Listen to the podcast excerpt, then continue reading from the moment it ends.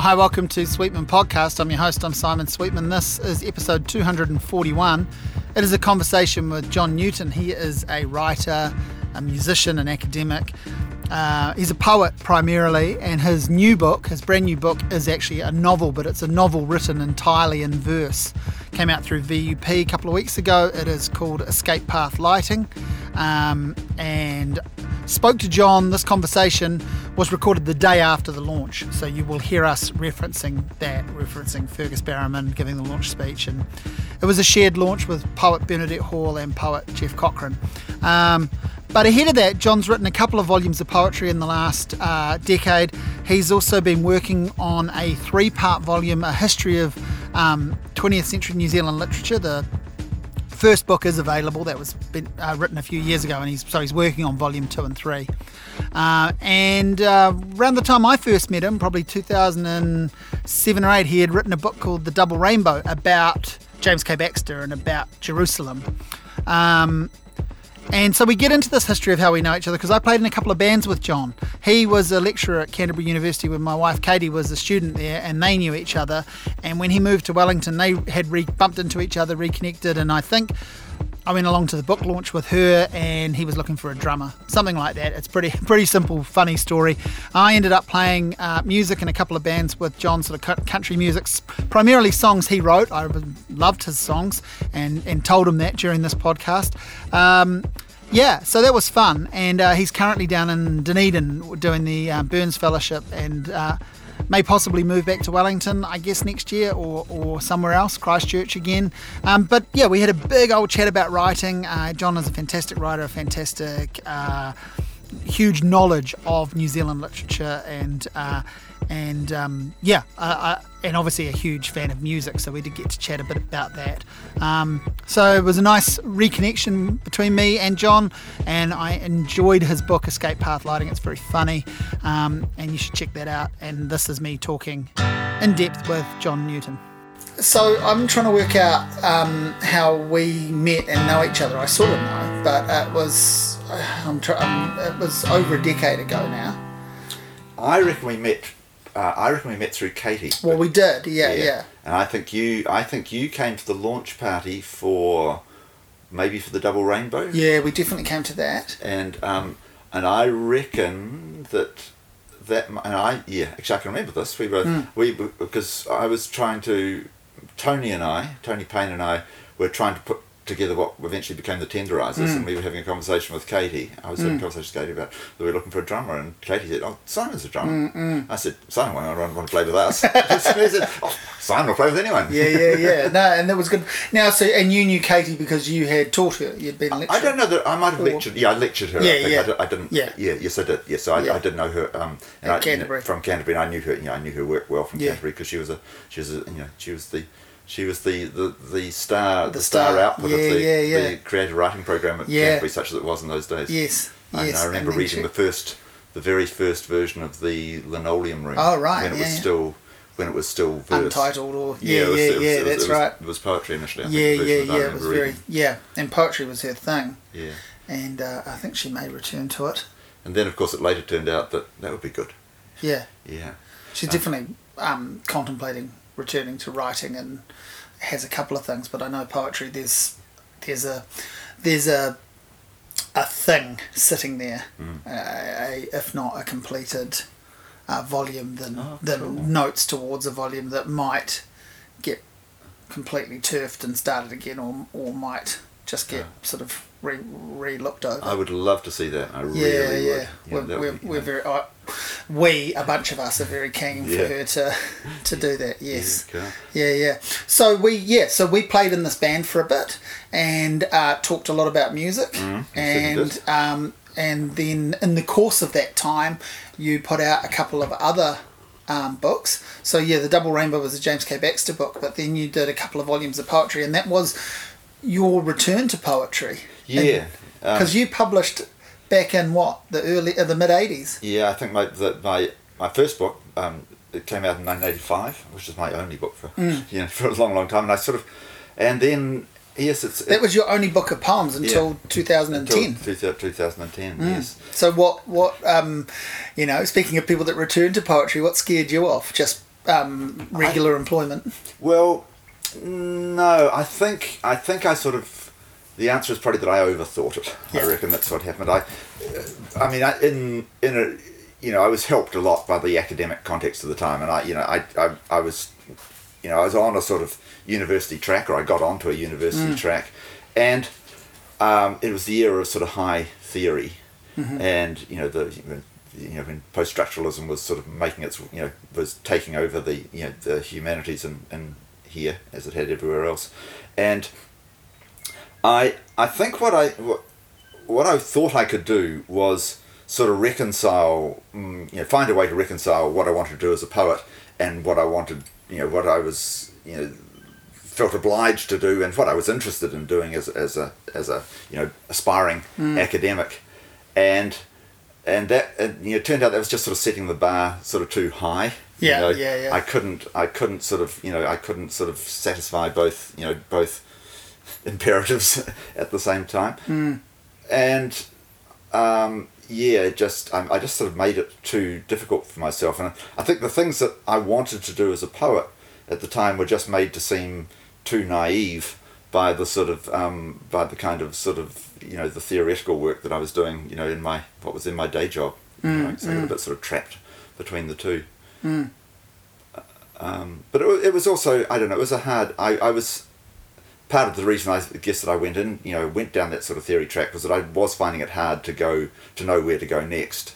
You know I, think I was at a bit of a uh, you know it wasn't yes it wasn't easy to find for me to find a place to speak from at, at, at that stage. I could sort of sense that a lot of the things that I'd um, you know that I'd sort of absorbed, you know, as a younger person reading, and um, that I'd sort of absorbed from the kind of, you know, the local tradition and so forth. You know, I was sort of picking them up, you know, at their end point in a way, and I wasn't quite sure how to, you know, how to go on from there. Well, let's go back because I'm, and if I ask you something or ask you to talk about something that you might think I already know, that's that's for the purposes of this. But let's go back to how you, how you, how and where you came into this world and how you find yourself interested in poetry. So Because because poetry's such a you know even when you aren't publishing poetry, you're thinking about it Mm. Yeah. and you're writing about it, and we'll, we'll we'll we'll get to that. But yeah, Yeah, okay. So I well, I grew up uh, on a sheep farm in the Marlborough Sounds, a place called Port Underwood. It was very isolated, um, very beautiful, very romantic, um, but kind of gothic.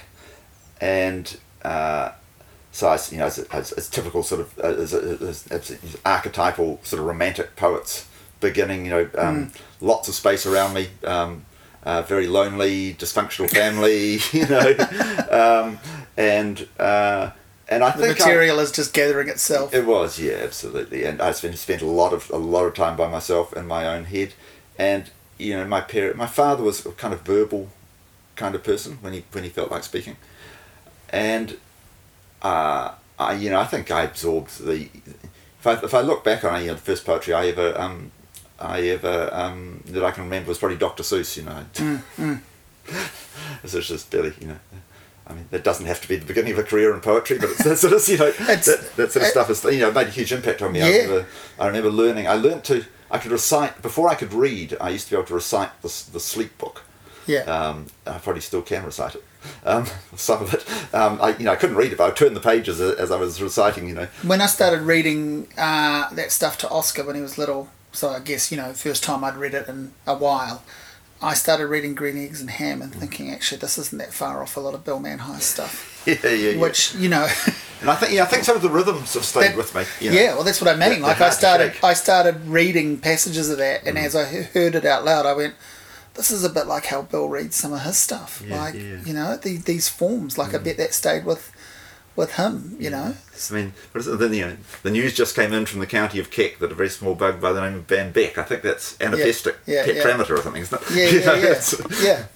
Um, amazing. It is amazing, and um, I mean, you know, I think like when you're given the chance to to reread stuff like that, and uh, uh, you. You, you see something in it and go, oh, actually, that was always there. Mm. That that cemented itself in me. But like, yeah, for me, rereading that stuff to Oscar, I went, yeah, this is this is huge. This was huge in my life. And actually, I could look back at that now and say, well, there's at least you know I can think of at least three things in that that have that have stayed with me and still matter to me now. Like you know, I love rhyme. Mm. It's very unfashionable. But I think rhyme's great. Mm. You know, I like rhyme. I like rhyme because it.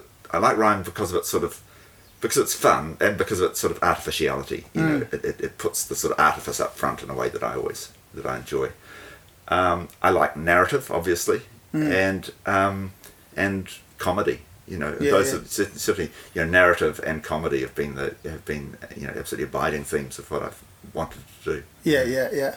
So what um, what are you what are you thinking you're going to do when you're in this um, in this still in this growing up phase? You're living in your head. You're yeah. gathering. Um, these experiences and you're gathering this material for later without knowing it. No, yeah, of but, course I had um, no, yeah. I had no idea, but no. I I did, but I you know I wrote I wrote as you know I wrote poems as a little you know I can remember yeah. writing poems as a little boy writing poems. You know I did correspondence school with my uh, uh, you know supervised by my mother. He hated it.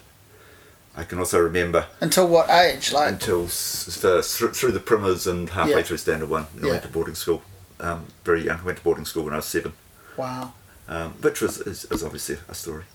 Um, and uh, but I, you know, I kept, you know, I, I always, you know, I was a bookish kind of kid, and I and, and I, you know, I, I wrote and you know, I wrote I wrote for fun. But the the the the big thing that happened was I had a very I had a very good and uh, uh, a very good uh, English teacher at at, um, at secondary school, and um, he got he uh, his, his well known his well known teacher a guy called Peter Smart who wrote the he wrote the English textbooks that everybody mm. used in, in, in, when I in, in the nineteen seventies or sixties mm. nineteen seventies in the nineteen seventies, and um, but he, he knew that I was writing poetry or he heard that I was writing poetry because his son was a friend of mine. Um, this Jonathan, who we are talking about. Before, oh yeah, yeah. Jonathan Smart, who's yeah. the art dealer, yeah. and um, and you know, Peter knew that I was writing poetry, and he took me aside and he said, he wanted, you know, he asked if, I could, if he could see some of the stuff that I was writing. This is when I was about fourteen, and um, and he took me aside and he um, you know, he read the stuff, and I remember sitting outside on a bench outside the, the library at school, and him, you know. Uh, you know, turning to me in this fatherly way and saying, "Yes, well, look, you're very talented. There's, you know, there's probably about a thousand people with your ability in the country, and you know, five of them will become poets." And those that do will have the most miserable life and you know you know they'll you know everybody you know if, if, they're any good they'll be ignored and if they're you know and if they you know they'll die in poverty and yada yada yada and you know syphilis and heroin and you know etc etc mm, mm. and and of course I was totally hooked. Bring it, and, that, and, seriously, that was that was my that was my career moment. You know, yeah. And from that from that stage, honestly, from the time I was fourteen, i that that was always going to be my career. I was going to be a poet. I, yeah, it's funny that stuff. The number of people have gone to me. You know, the the whole thing. No one grows up wanting to be, you know, a reviewer, and you know, a reviewer as a failed musician and stuff. And it's like, I've wanted to write record reviews since I was fourteen. That's yeah. easily the age, yeah. and if it wasn't fourteen, it was yeah. thirty. Yeah, yeah, yeah. Uh, it certainly wasn't younger than that, but it's the mm. same thing. It was mm. just writing and, and poetry and stuff too. Mm. But you know that the path was set. Yeah, absolutely, and you know, I mean, obviously, I spent quite a lot of time working in a, in a university, but it was because you know, you know the the career sort of the vocational model that I you know that, that we absorbed back in the 60s and 70s told you that you could be a sort of poet mm, and a mm, professor mm. at the same time and that was sort of you know that they were sort of compatible professionally mm. and that was in, in the in the in the 50s and 60s I suppose that was the approved sort of career model. Yeah yeah. Um, it sort of ran out a bit later but uh, so no it's always been there's never but been any people, question about the, the vocation pe- yeah a few people got a good run out of mm, that. mm, like it's a good way to do it. Um, and so where does music enter into the equation for you if not as a any sort of player but just in your life? It was always pretty much part of the same package, mm. and I mm. think that my understanding of poetry was heavily sort of filtered uh, through my the way I understood music. I mean, mm. which is not you know, I don't understand music in a sophisticated way, but I was hugely influenced by. I was lucky to have a a brother who was six years older than me, so I sort of absorbed. I absorbed kind of you know classic 60s 70s yeah, yeah. Um, you know, late 60s music through through his record collection and I, there is a moment that it's a real it's a real sort of light bulb moment for me um, as much as that conversation with Peter was. I can remember um, being at my grandmother's house in Blenheim and I was I was eight or nine at the time and hearing through the wall and we didn't have a we didn't have a a record player of any kind at home on the farm, but there was a gramophone at uh, at my grandparents' place in Blenheim, and my brother coming home from school with records, and as I say, I was eight or nine at the time, and actually I can remember I was in, I was lying in a bath, funnily enough, and in the living room he was playing records, and I hearing uh, hearing Mr. Tambourine Man, and it was the first time I ever I understood sort of the you know the, the thrill of sort of melancholy in in music and The Byrds version. no no the Dylan The version. Dylan version. yeah and um and uh, it was first I'd heard I'd heard Dylan before and mean anything to me hmm. um and yeah I sort of preferred the Seekers version but you know Hmm. Yeah, yeah, yeah. whatever but but then but that was the first time I got Yeah, it's funny. I mean, I, you know, because of my age, I heard the Byrds version hmm. first, and when I heard the Dylan version, I loved it. Hmm. But it's it's so grim, you know, stripped of the Yeah. shiny Rickenbackers, Yeah, yeah. which which is a lovely Yeah. touch. You know, I do like the Byrds version, but they did make it all shiny.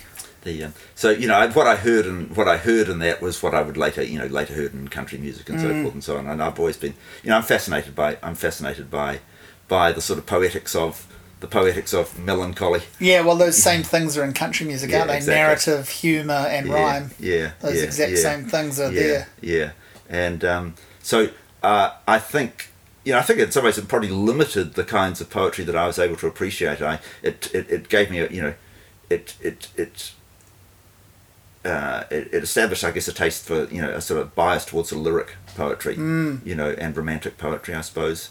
Um, you know, I tended to look for poetry that felt a bit like the music that I loved. I, mean, I Mm. became a, I became a huge Dylan freak during my teenage years, and that was you know that everything was sort of oriented around that. Before and then later, I sort of shifted across to you know more into country music. But um, uh, you know, during during as an adolescent, you know, I wanted stuff that that you know that sort of felt a bit like that sounded, and I think. I think I probably wanted, you know, I knew I could never be a real musician, but I think I wanted to, you know, I had this idea that, that poet, you know, I mean, we've heard that before, haven't we? That poets are failed musicians, Yeah, you know, yeah, and I think, I think I thought, I did think of it very much as a kind of, as a kind of, um, as a substitute for, for, for, for music. And it wasn't an era, of course, where it was the era, you know, I grew up, uh, you, you know, I sort of weaned on the sort of the 70s sort of kind of bardic tradition. It was that era when poets were trying to be rock stars, you know. And um, I think I had this idea that, that, that I could be one of those. Yeah, yeah, yeah. Because, and I was going to ask, like, does the did it change for you? I guess the academic in you versus the musician in you and the pop music listener in you. Um, do you just always kind of group great songwriters in as poets, or do, do you start to different? You know, you know, because like the accepted thing is like Dylan is allowed to be called a poet. I think because of his influence, essentially, and Leonard Cohen because he was a poet first and foremost, and then maybe the other one is for the punks. Um, Patti Smith combines elements of both of them. And then anyone else, it's like even if they have published a volume of poetry on the side or their lyrics read really well, then a lot of people go, well, that's a, you know, Paul Simon's not a poet; he's a musician.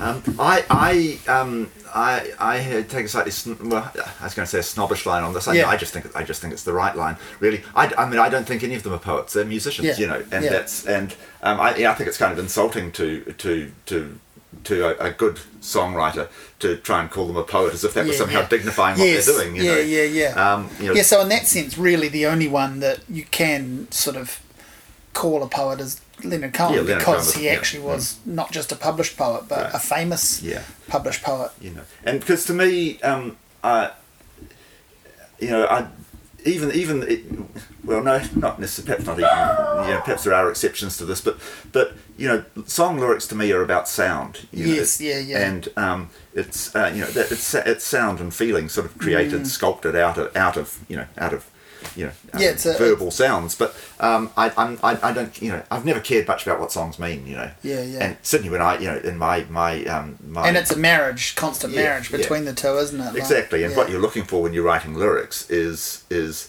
you know a sound that will marry. something that fits. yeah, that, yeah, exactly. That will Yeah. marry the you know the. I like. I always quote that um, Paul Kelly line in his in his book of lyrics, which I think is one of the really good Mm. books of lyrics because a lot of you know, Paul Simon is to me a great lyricist, and I did not enjoy reading his lyrics. Mm-hmm. I enjoy hearing them, Mm. um, but Paul Kelly, you can read them, and he says in the intro that if the he talks about this marriage, and he says if the music's doing its job properly. it charges the good lines and it obscures the weak ones, you know, which I really like. Mm, Yeah, you know, I think yeah. that's that's exactly it. Like some sometimes it is just a placeholder, and you can get away with that. Mm.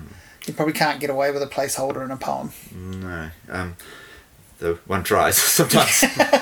The- but I mean, having said that, I mean, look, I do pay a lot of attention to, to lyrics, and I think a lot about lyricists, and I can Mm. talk for hours about who, who I think the good lyricists are and so on. But uh, but, they are doing Yeah, they're doing a different thing. You know, Yeah, like I mean, I listened to that new Bill Callahan album Mm-hmm. and go, "That's a book of short stories that just happens to be Mm-hmm. an album." Mm. But I still, and I know he's written a book of Mm. short stories, but I still want to hear it as an, you know, I still want to hear that weird, Mm. half-spoken, half-sung thing that he does, and I still want to hear his chords and his Mm. arrangements.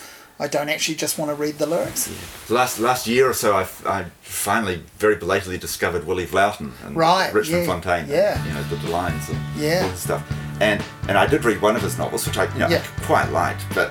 Uh, not half as much as I like the, the songs. the I songs it's a are- terrific song. yeah. It's good performer too. I, We saw him in uh, San Francisco a few years ago doing a reading, mm. and I, I've read three of his books.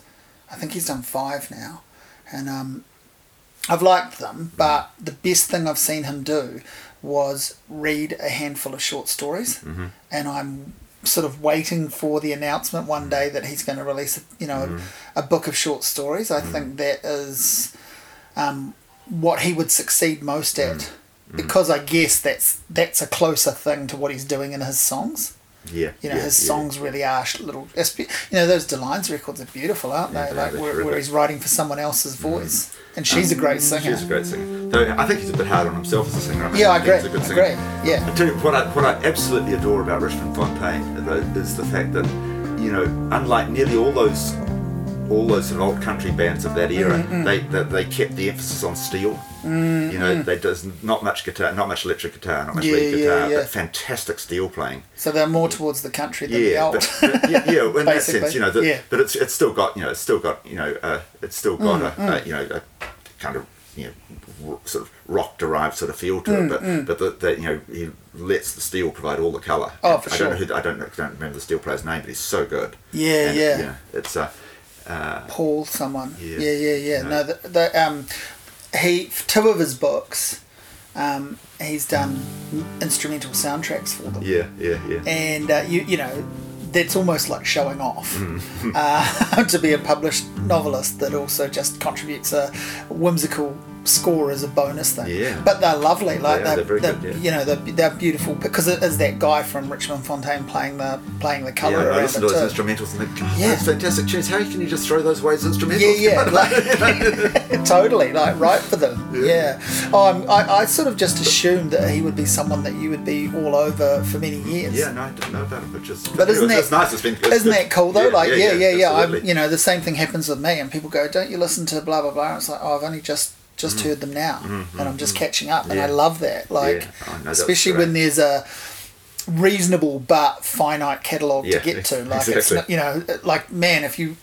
I mean, no one would do this, I don't think. But if you fell in love with Frank Zappa tomorrow, that's that's you until the end of your count. You Yeah, know, like what's the what's the point in that? Like that's just too much. Yeah, Or um, so okay, so so you go and do what? You go to university and you Yeah, I went to. I went. Oh, well, barely. I came. I came up to Victoria in 1978 as a you know 18 year old, and I, I stayed at the university about three months and and quit.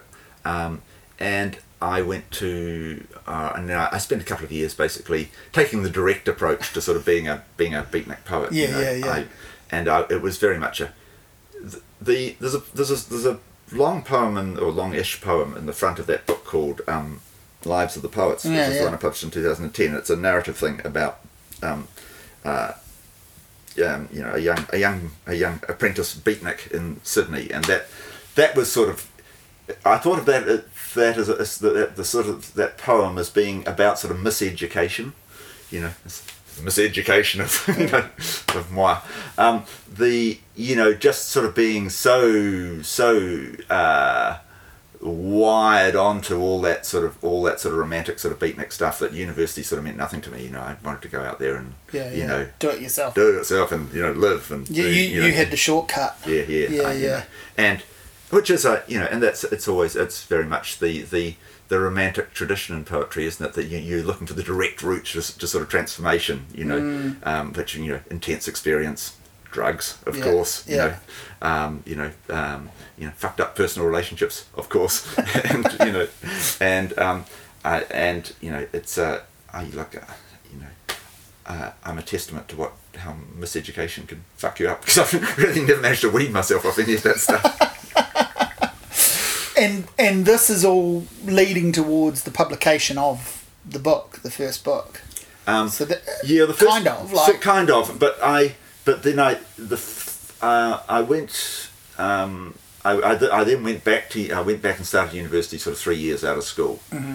and started studying uh, and the first thing that I, it was at that point that I sort of you know kind of got New Zealand literature for the first time uh, and uh, I did uh, New Zealand literature in Christchurch with um, um, um, Patrick Evans who's become a you know, is, you know lifelong friend of mine. And um, and that was sort of my introduction to, to the you know to uh, to yeah to New Zealand writing. And uh, that, that was a fairly sort of fatal moment as well um, in terms of you know that that really has established my sort of academic direction from that day that day to this. And so I started writing you know when I started writing you know the poetry I wrote after that was quite different and was sort of self-consciously kind of local but I suppose what I got out of that was for the first time was a way of sort of processing my experience as a child so that my first book was was you know it's sort of written in the present tense but it's really it's really actually you know memories of what I was doing and seeing when I was a when I was, when I was a child on the farm. And that's the only book of yours that I don't know. I, I, I gather it's long out of print. It is long out of print. It's um.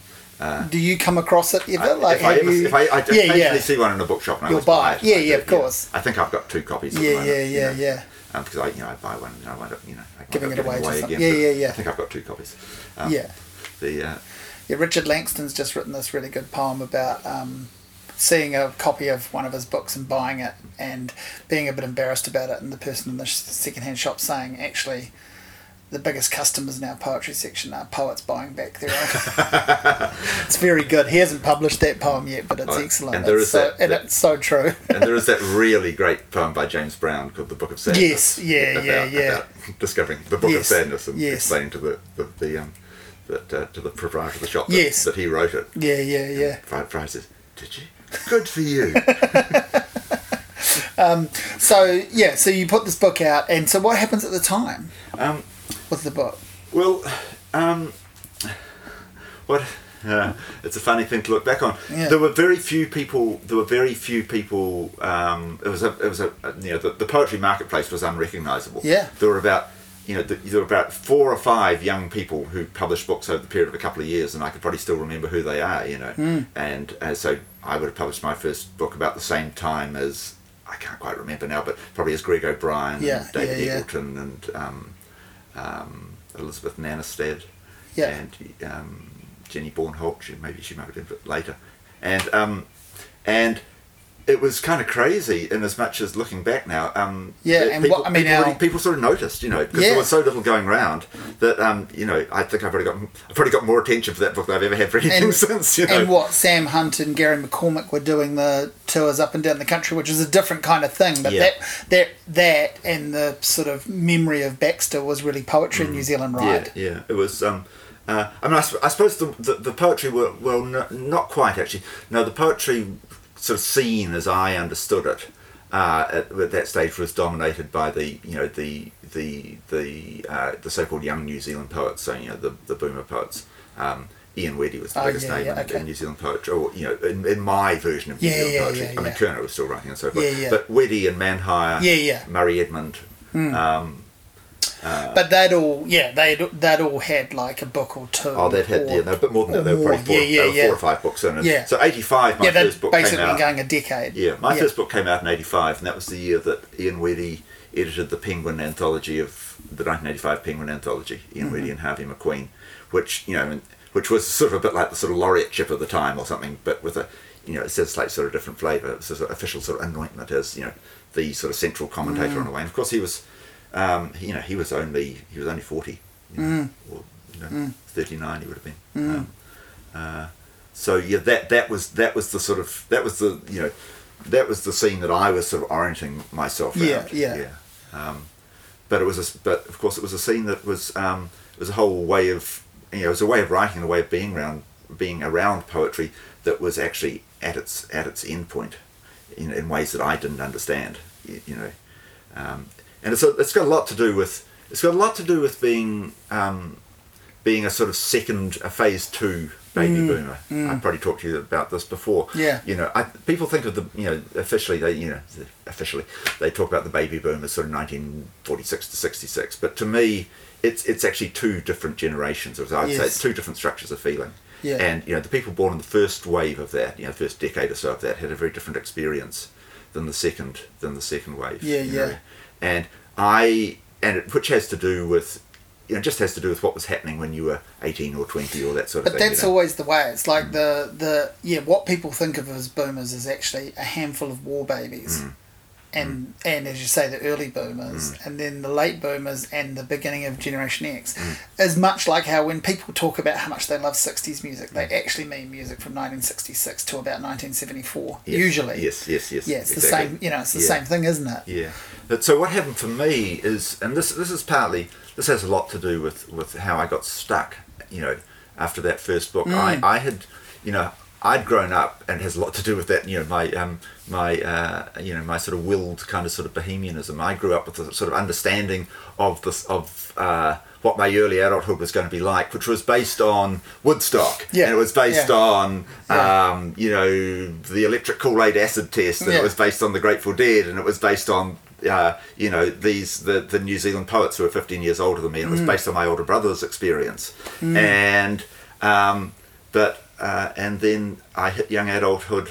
In fact, you know, by my university years, I, I was, you know, it was the era of, um, in fact, you know, the 1981 Springbok tour of, you know, second wave feminism really sort of finding its feet and its its teeth, uh, of um, of AIDS, you know, of and so forth and so on. It was just a completely different and of literary theory, and you know those whole things, you know, that sort of combination of uh, of you know. Um, uh, feels like it needs some sort of fancy word like discourses or some damn Yeah, thing. But it, you know, it, it, it had it was a it was a, a very potent mix and it was very disorienting for somebody. You know, it just wasn't the world I was expecting. You know, Mm, and it was and I I found it very hard to find my you know to find my feet in that. Yeah. You know, a, a, a, an apprenticeship in, in, in sort of in sort of um, in uh, you know in in in sixties bohemianism was not enough to equip you to, to, to say anything sensible in 1985. You know?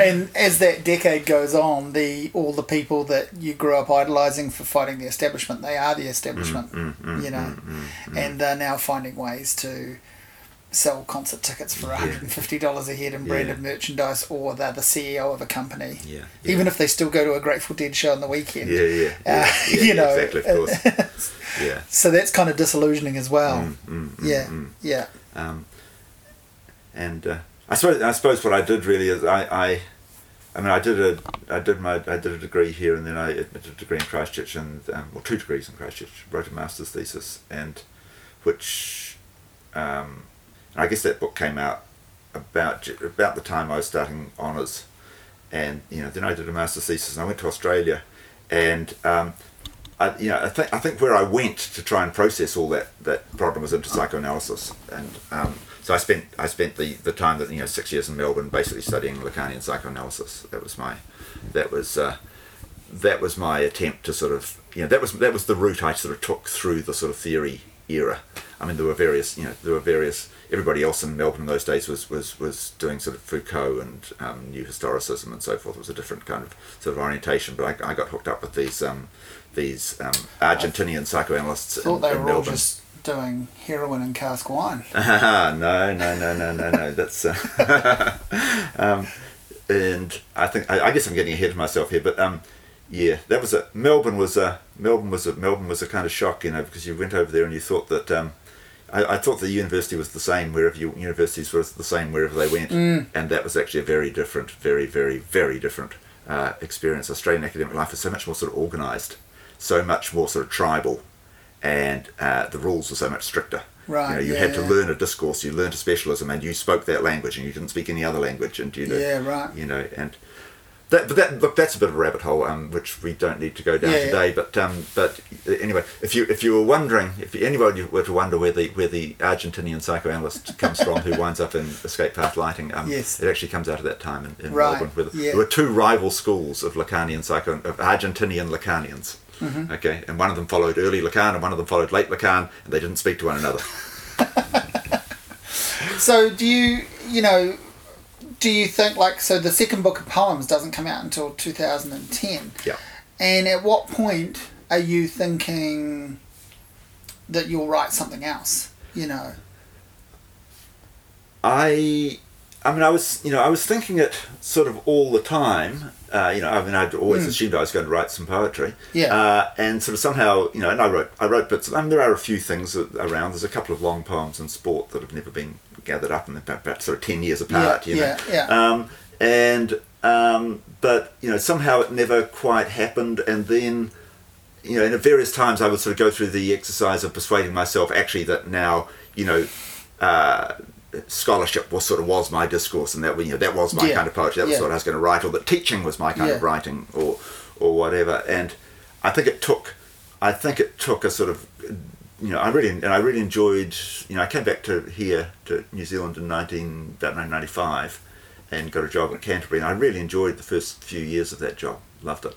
Uh, and then progressively not so much, um, and for reasons that were partly to do with you know were partly of my own making, but were obviously partly about changes that were happening in the university. yeah. And as I became more sort of disillusioned with the the, the life I you know the way I was feeling in the university and the sort of work that I was doing, um, the, the uh, you know the urge to sort of the urge to redirect my energy into writing sort of began to you know yeah, reassert itself. Reassert itself. You know, I sort of started turning back to, you know, turning back towards writing partly out of a sort of aversion to what was happening in the university, Yeah. um, and um, I, I think I probably started. I think I probably started writing the first. I think the first meaningful thing that I'd written for a very very long time. I wrote while I was. I spent a winter up in Jerusalem while I was researching on the Whanganui when I was researching the double rainbow, and I can remember sitting in the, in the actually in the convent up in, in, in at Jerusalem and and scribbling you know a few stanzas of what would eventually uh, be the first poem in And the in- lives of poets. in the lives of the poets. Yeah, Mm. and that was actually the, the beginning of the way back. Um, um, and yeah, that I mean, there's a few there's a few other bits that I, I could I, I could toss into that, but that and that was sort of about the time that um, it wasn't long after that that I started I started sort of phasing out of my university university job about the time that I, you know about actually I mean even before I finished the double rainbow um, uh, I started I started sort of you know scaling that back um, and then I then I quit quit the job at Canterbury and came back up to came back up to Wellington. When did you first um, meet Baxter on the page? Um, like a lot of things, I think my mother gave me Baxter um, and meant absolutely nothing to me. I looked at it and it was cold. Uh, well, I don't know. I just didn't know. I didn't know what it was. It was. It was too. I don't know. It was too. It just seemed like a very remote sort of experience. I was too young for it. Didn't know what it was, um, and I probably you know I looked at bits of Baxter when I was you know as a secondary school student. Um, I, the only thing that ever really spoke to me was some of the, the sort of political ballads, you know, that wrote for Harry Fat and that sort of stuff. I- Yeah. um, that was the only thing that meant anything to me. Um, Small and- ode to mixed flatting. yeah, I wouldn't have read that one, Yeah, but yeah. The um, but you know again things in you know in you know, rhyming things in four line stanzas that's always good for me. Um, I don't think I read Baxter properly until uh, I would you know I would have first read him properly in a university context when I was in my um, in my you know in my mid twenties I suppose or early mid twenties, and I think I think oh I, yeah I noticed. I noticed the, the Jerusalem poems. They they were maybe one of the first things that I that I sort of looked at carefully. Um, but you know Baxter, you know though I've done a lot of work on Baxter. Baxter's never been a poet who's meant a hell of a lot to me as a poet. Right. So what's drawn you into? That's sort of where I was wanting to go. Is like, what's you know, what point do you go? Well, here's the fascinating thing about this chap. you know, like, well, here's what what draws you into his world. Uh, if uh, it isn't the work alone. uh, what what drew me into into into Baxter was was his his biculturalism. Um, I wanted to, um, you know, I, I always wanted. Uh, I remember thinking this when I was living in Melbourne before I came back to New Zealand. It sort of seemed, you know, imperative uh, to, you know, well, the, the interesting thing to do at that time seemed to be to try and find some sort of bicultural project that you could do as a Pākehā.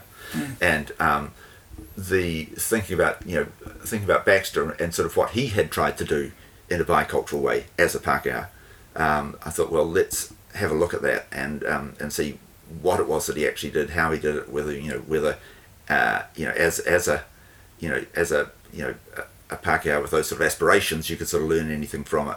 That was that was basically the motivation, I, and the project went through a, a, few different forms before I worked out what I was going to do. I was um, I was going to do a kind of sort of a sort of reader ethnography kind of thing, mm. that, which is to say, thinking about because people, some people have been very dismissive about Baxter's attitude towards Maori, and you often hear Pākehā, or you used to hear, you probably still do, Pākehā saying sort of on behalf of Maori, of course, you know, he doesn't understand Maori culture, mm. he misrepresents it and so forth. But I'd never thought that, you know, I'd never heard anything like that from Maori readers. And I thought, well, it would be interesting to find out, um, actually, you know, is, is, is the, you know, what, what, what, what do Maori readers think about Baxter's use of Maori? And um, that was my initial sort of um, my initial sort of premise. But in the co- in the course of sort of talking to some people, I started to hear more about the the Jerusalem Commune, and I sort of realised that you know that the, what I thought I knew about the Jerusalem Commune didn't bear any relation to what the people who had actually been there were telling me about it, and um, and that and that's where that sort of that book, you know that thing opened up. And in a way, I sort of became like the kind of official biographer in a sense mm. of the of the mm. Jerusalem Commune because there were there were those there were a lot of people who had been there who felt that the story had never been told in terms of you know that they they were happy with, and you know that that sort of became the, the job that I the, mm. the job that I took on, um, which was a. Uh, and so, what was their reaction and feedback at the end of it? Uh, it went it, it went pretty well. It went well. Yeah. yeah. it was very hard getting there. Yeah. It was the kind of book I've probably told you this before, but it was the kind of book I always felt you know right up to the last moment could have fallen over. Yeah, because yeah. there were you know uh, there were there were a lot of people who had a, an investment in it and they didn't agree with one another, and there were a lot of sensitivities involved, and you know and a bad history of sort of you know uh, of a history that made people very nervous about you know the media and about scholars mm, and so mm. on, and um, and there's also, you know, there are also secrets and so forth, mm. you know, and um, some of those have been alluded to a bit in, in, in, in some of the in some of the um, some stuff that's been circulating since since the Baxter letters came out. Uh, so it was a it was a um, you know it was a very you know it was a it was a it was a you know kind of fairly sort of volatile a volatile mix and um, it was a it was very you know it was hard it was hard emotional work shepherding that project mm, over the mm, line. Um, mm. uh, but it was you know uh, but in, in, in, the end we, we you know um, every, every everybody was everybody was happy and as far as I know you know st- I mean I'm still in touch with you know quite a lot of well, yeah. a, a, number of people, and you know, I uh, it's a while since I've been to Jerusalem, but, no, but it's somewhere I still I'm still happy to go. You know, and, and no bricks through the window. No, no, no. no. And, uh, and and as you've sort of alluded to, it kind of rebirths you as a poet. It did. It, it did a bit. I yeah. Funnily enough, I can I remember talking to Greg O'Brien about about not being able to write you know, this is the time when I wasn't writing poetry, and he said, "Oh, go up to Jerusalem," you know, and I was on my way to Jerusalem. He said, "Oh, you go up there and go. There's a swing bridge up there above the village, and you go sit on that swing bridge and write a poem." Um, which I didn't do, but um, nonetheless, I you know I did think about I certainly did think about that question. Uh, you know, it, it, did seem like a good place to go and, and meditate on the on the on the question of what it would take to start writing again. Mm. Um, not that I not that I not that I found Jerusalem an easy place to be because it's not. It's a it's quite a tough place. But, mm, mm. Um, but yeah, the, the, the, there was actually now I look back on it, the, the, there definitely was a it did have a it did sort of in the end have a kind of symbolic role in, in getting started writing win poetry in, again. Uh, win in Rome yeah. yeah, situation, yeah, right? Yeah, yeah, yeah, and then, so you know, in the last decade, you have actually been really prolific. Three books of poems, another book which we'll talk about in a minute, which is the beginning of a three-volume chapter of, of very hard emotional work too, mm-hmm. um, and a, a, couple of band projects, including an album. Mm. Uh, yeah, and and funnily enough, as and uh, ah, since we're talking about this yeah. in an art book. Yes, yeah, the, yeah, um, true, yeah, which yeah, was a yeah. sort of another was a surprise. So yeah, look, it, it's it's um, uh, it has. It, it, it, it, it has. It's been a good decade. I, I, Yeah. The uh, um, I've still got a lot. Of, I've got a lot of. Um, I still feel like I've got a lot of ground to make up. But um, right. Yeah. you know, yeah. I was no, going to say, do you feel like you're uh, It would be nice. atoning for a for a slack nineties or a, something? A slack, slack nineties, slack eighties. You know, it's um, it's there's a bit of um, you know, uh, it'd be nice. It'd be nice if every decade had been like this. But um, the uh, it's a look. It's it, it, you know, it's a step in the right direction. I'm sure. I'll, I'll always you know, I'll always be playing catch up. But then everybody always feels like they're playing catch up. Yeah, I yeah, guess. yeah. I mean, it's it's it's it's the one given, isn't it, of of any of any um. Any kind of writing job, you know, this Yeah, is yeah. sort of perpetual state of dissatisfaction. Yeah, totally. You know. And you just sort of like, um, you know, And- when people ask me why I've done lots of things, it's like, oh, because there was a time when I didn't. yeah, yeah, That's, that, it's that simple. Like, Yeah. you know. So, yeah, in some senses, I do feel like, you know, I want to get up and put something out into the world each day, not so that a handful of people uh, pat me on the back for it, but just so that the that's just a, a measure of the day. yeah. Because there didn't used to be that. That's sort of how I see it. Um, yeah, there certainly, there certainly is, is that incentive. There's also just the fact that, uh, you know, I, I, I don't feel, uh, well, I mean, you don't, I always, one thing is that you always feel, you know, I, you never spend much time feeling feeling happy or satisfied about anything that you've done. You just you just feel anxious about the the next thing that you haven't done. Yeah, yeah. Um, What's in, um, what stage it's in, and, Yeah, and what's and- yet to come out. and the only and the only way to you know the only time that that sort of anxiety lets up is when you're actually is when you're actually writing.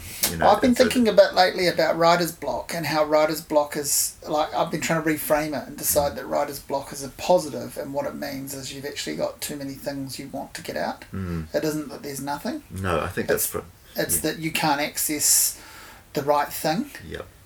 and I think you know like that's a really positive way to to look at it because the you know everyone's different and everyone approaches things differently, but you actually can access something to put down, and if that's no good, that can be a way towards something else, and that that's the way to kind of look at writer's block. Yes, I think I think that certainly my you know my worst experiences of it are, are definitely not about having nothing to say. They're Mm. about they're, they're they're more sort of driven by the anxiety of not knowing how to say what you've got to say, or not knowing Yeah. where to begin, or um, or um, or just simply being um, so difficult that you don't really want to think about it. So did music come into play for you as a, a an avenue like music, your music? Uh, songwriting did that come into play as a well this is a creative outlet and this is writing but there's no the only expectation on this is is my own Yes, it's uh, it's a bit hard. It's a bit hard to say where it fits in in a way, and because it, it's it's an it, it's an intermittent thing, and it's usually happened when um, when I'm not writing. You know, I don't Yeah. when I'm not writing anything else. Um, I, I, I don't really have a coherent answer actually about, about where it fits. It's just a sort of a, a, a thing on a, a thing on the side that sort of occasionally happens, you know.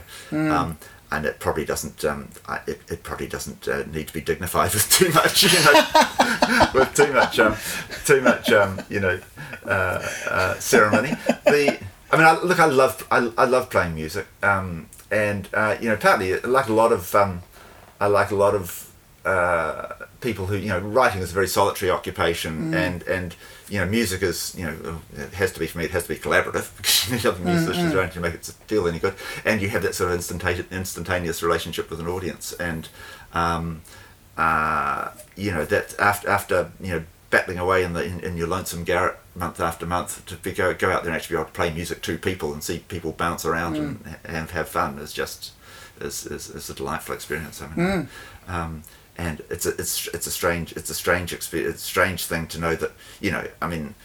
Uh, you know, I mean, obviously, writing has a you know, literary literary writing has a you know, a, you know, a vastly larger place in my life, and you know, I have far more of my identity sort of tied up in it.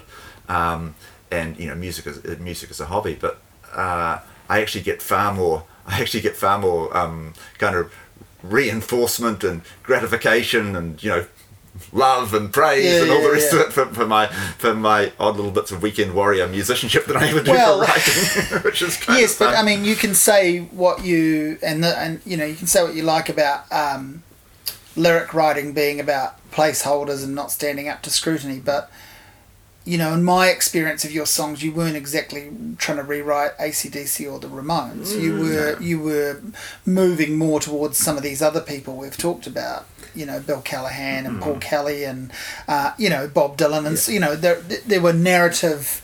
Um, things Yeah. happening. There were sto- these were stories, and Yeah. I, you know, I'm a big fan of your songs. I, I, I really enjoy playing them, and maybe I'm nostalgic for them because I knew I was talking to you, and also last night going to the book launch and seeing other people that have played in the Yeah, yeah, bands, it brought a lot of it back to me. And I thought, you know, there's a handful of the songs of yours that I played with you for a while, and a few at a few gigs and many practices where I just enjoyed being in the moment of listening to the song while it was happening, which which is one of the great luxuries of playing the drums too. Like Yeah, it, yeah. That, that's a thing you get to do, I think, that you maybe don't get to do.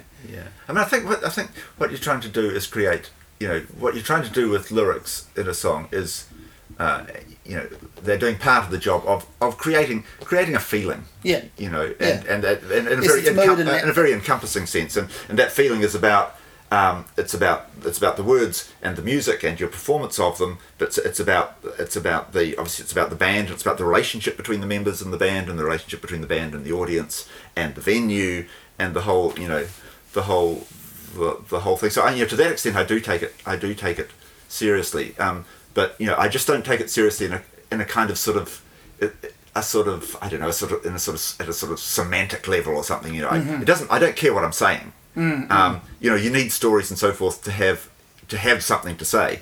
You know, but you know, look, if I'm writing a song, um, you know, I'll start. I'll you know, I might have a you know, I'll have a you know, a little a little fragment of melody or a chord change or something, and find a phrase that will go over the top of it, and then I think. Well, what, what, what story could that phrase possibly Yeah, be yeah. part of? Yeah, you know? yeah. and and you know you sort of build it you sort of build it from there i've almost never written a song where i sort of think i'm going to write a song about such and such Yeah, yeah, yeah. i did i did i did i did write one actually pretty, pretty the last song i wrote was about was about peter thiel Oh, yeah, The, uh, yeah. i did write a song called pitchforks Yeah. about you know doomsday preppers um, but um, that's the only that was that was an exception it's the only time i've ever sort of um, written a song because i was pissed off about something Yeah, yeah. Did it work out okay? yeah it's, it's Yeah. a goodie actually yeah, Yeah. we played in the overdogs Yeah, Yeah. yeah. Um, so, Escape Path Lighting is brand new. Mm. It is a novel, but it is a novel in verse.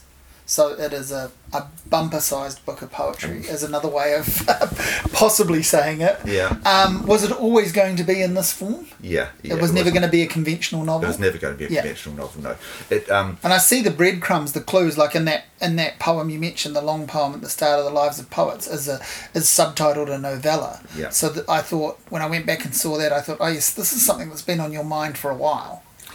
it's been on my mind. Um, really, I mean, I mean, it's been on my mind since I read Dr. Seuss. You know, Mm, but I've always been, you know, I mean, we.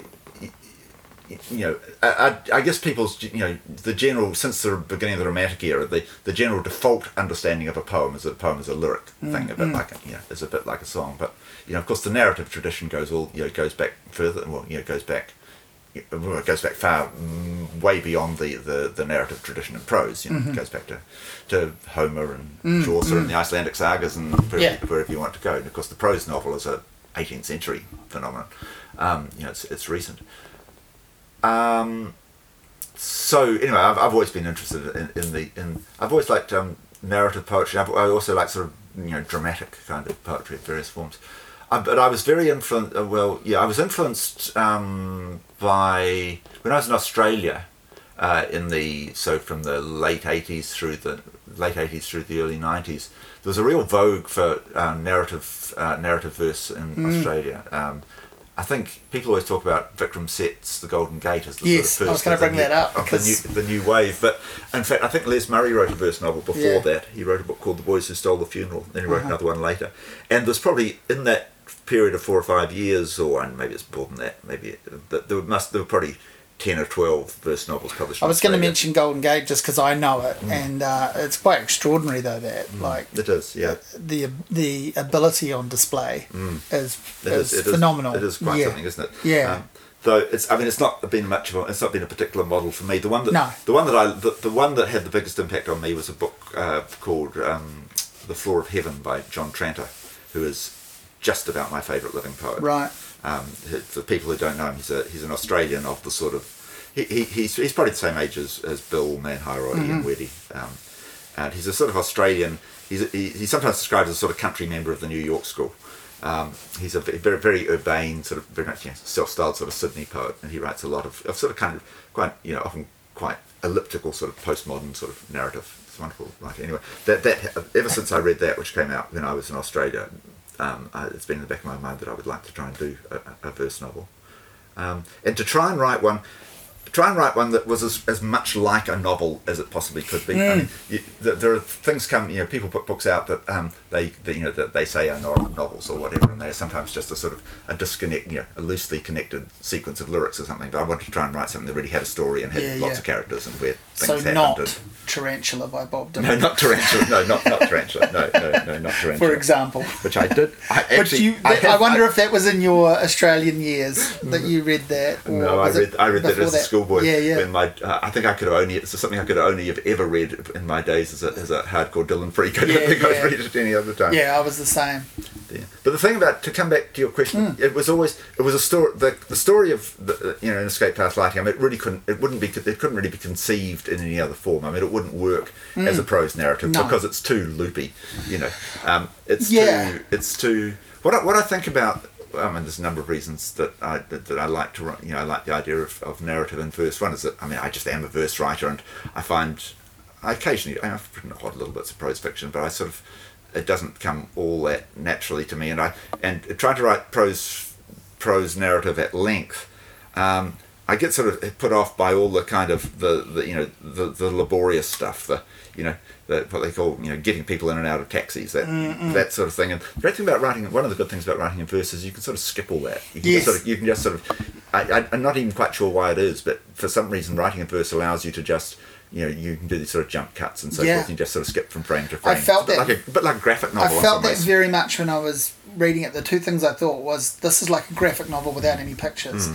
and I also thought like you know yes there's a there's the idea of a camera in any kind of narrative. The camera is following, but this is like a camera that's constantly panning, Hmm. panning around the room and going, you know, well, what about these people that we introduced you to earlier? Hmm. What are they up to now? And suddenly the camera just swings around to them, Hmm. and yeah, jumps and ignores the fact that they got dressed to go to the party. Yeah, You're just yeah. at the party Yeah, and they're there. And so I think like it's cool, and I think like it's sort of there's this um, interesting idea that you know as soon as you would start to say, oh, this is a novel for people with some sort of short attention span, that's not actually the case at all because it requires a lot more concentration and commitment to follow what's happening in it, mm, mm, perhaps mm. than it does a conventional.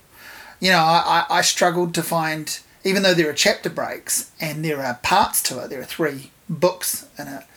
I kind of struggled to find places to put the bookmark in, you know, in a, in a good way. You Yeah, know, I was like, yeah. I want to keep this. It's so self-propulsive. Well, that's nice. Yeah. That's nice. I mean, I, and I like the, you know, having had it myself, I do like that experience of picking up a, a novel in verse. Yeah, I would like other people to be able to have this experience Mm. of picking up a thing and thinking, oh, God, a novel in verse, this is going to be hard work. And suddenly finding, you know, and maybe it is hard work for the one, and then suddenly finding that actually you've turned 10 pages and forgotten that you were reading poetry and actually you are, you know. In that case, it's a bit like a subtitled movie. Yeah, you know, where you go, oh, I'm not ready for subtitles tonight, Yeah. and then you're like, holy shit, this is great. Yeah, yeah. Put everything down and what you know, because it's it's just that what your brain just has to reframe, just Mm. has to take a few minutes to to let sink in. Oh, This isn't the normal experience of reading. Mm. This isn't the normal experience of watching, and then you're like, oh, I'm all in. Mm. I'm into it. The the other thing that I you know that about verse and I again actually I, I, I mean I don't read many graphic novels but I, I can see that this is that that this is something that they share as well. Um, if I you know, you know I think of something like sort of oh take an obvious example something like Hicksville or something which you know and, I can see in some ways it sort of has something in common with but but um, the you know what one of the things that's going on and you know that that would make make this I think impossible to write as a prose novel is that there there are sort of there are you know there are elements of it that are sort of uh, are sort of uh, you know uh, kind of uh, you know fantastical or absurd. There are elements of sort of slapstick. There are elements of goofing off, and then there are other sequences that, that are, that are either quite sort of lyrical or quite sort of you know even quite sort of serious. Yeah, yeah, you know. yeah. And you know so there are these kinds of lurches in tone. Um, and and of course there, there are you know there are you know there are sort of implausibilities that you just sort of have to swallow and imagine in this, in this sort of world these things are sort of possible um, and I what I think what I like to think anyway is that by by wrapping the whole thing up in verse, you're working all the time at a certain kind of level of absurdity. You know, I mean, life doesn't Yeah. operate in verse. Yeah, People don't yeah, speak to one another in verse. You know, Yeah. Um, we're dealing with a we're dealing with a certain level of sort of artificiality, which within which Yeah. you know within which all the, the different elements are sort of equally sort of suspended. You know, I, I, I, I mentioned graphic fiction, but the thing that, that really that really got me thinking about this actually is is watching opera, which I, I kind of love, especially Mozart opera, um, and that idea that you know. I mean, the first thing about opera is, you know, if you if you stab somebody in the chest with a carving knife, you know, they fall over and they die. You know, they don't sort of lurch to their knees and start singing, you know, some seven minute Yeah, yeah. aria, yeah. you know. But in opera, that that can happen, and uh, and that's fine, and you accept it because of the sort of conventions, Hmm. you know, tell you that. But also, the thing I love about uh, is the way that you know, and especially again, I mean, I don't know a lot about opera, but uh, you know, the stuff I've, I've enjoyed, you know, spent a lot of time with is Mozart, and that you from you know, uh, you can you can leap from you know deep lyric sort of tragedy, plangency, you know, everyone, you know, not a dry eye in the house, to, you know, people chasing around, chasing one another around the stage with pokers or something, you know, Yeah, or, you know, dance sequences and, you know, comedy, you know, and the, the ability to hold all those things in, in, in, in one sort of space um, has something to do, you know, seems to be predicated on the sort of absurd theatricality of the whole sort of performance. Um, and the, you know, we know that we're engaged in something that is sort of totally formal and sort of driven by a kind of sort of metrics and, and so forth and so on, and the need for one voice to sing with another voice and all that kinds of thing. But within that, you can have these wild, this, this you know, radical sort of range of sort of emotional experience and tone and so forth. Um, and I, all those things are much harder to achieve, I think, in a prose in a prose novel because of the sort of the, the expectation that comes the, the expectation that comes with prose that you're dealing with a kind of sort of natural kind of sort of medium. you know, Yeah, I felt like uh, I would be reminded at times uh, reading it. Oh, this is all a joke in the best possible way. Like that. That's almost what the what the format is doing. You you know this isn't real. Mm. Yeah. But there's some there's some very real stuff in there. But you know this isn't very real. This is a this kind of got that dreamlike bubble about it. Mm, Yeah. yeah, Um, Fergus Barrowman, your publisher, said last night um, at your launch um, words to the effect that you haven't named anyone in there, but people might recognise writers and Yeah. writing traits. writing traits. Yeah, Um, was this, and I know you started this a few years ago, and you hit it out in a couple of different sort of locations in the country, like you worked on it in a couple of different spaces. Was this also a reaction to your more serious work of the first volume of the, uh, you know, well, the three volume um, project that you're working on? Let's talk about that for a little bit. What what exactly is that? That is a So it's a history of the sort of the you know that that very sort of coherent phase of New Zealand literature that begins in the 1930s, Yeah. and to my way of thinking, starts comes to an end in the last couple of decades of the 20th century. Um, you know, it's it's it, looking back now, it seems to be a sort of bounded kind of history. We don't seem to be quite in that same sort of space anymore, and it seems to be able to. It seems possible now to talk about um, the history of something called New Zealand literature as a kind of sort of finite entity. I know it upsets people, some people, when I say that. I don't mean by that that that, that the literature isn't still being written in New Zealand. Um, what I mean is that the, there's that the, the the sort of concept of a coherent New Zealand literature just just doesn't resonate very much um, with a contemporary audience or with contemporary writers. They're writing books and they um, and they have an audience, but they don't think of themselves necessarily as um, as part of that continuing tradition.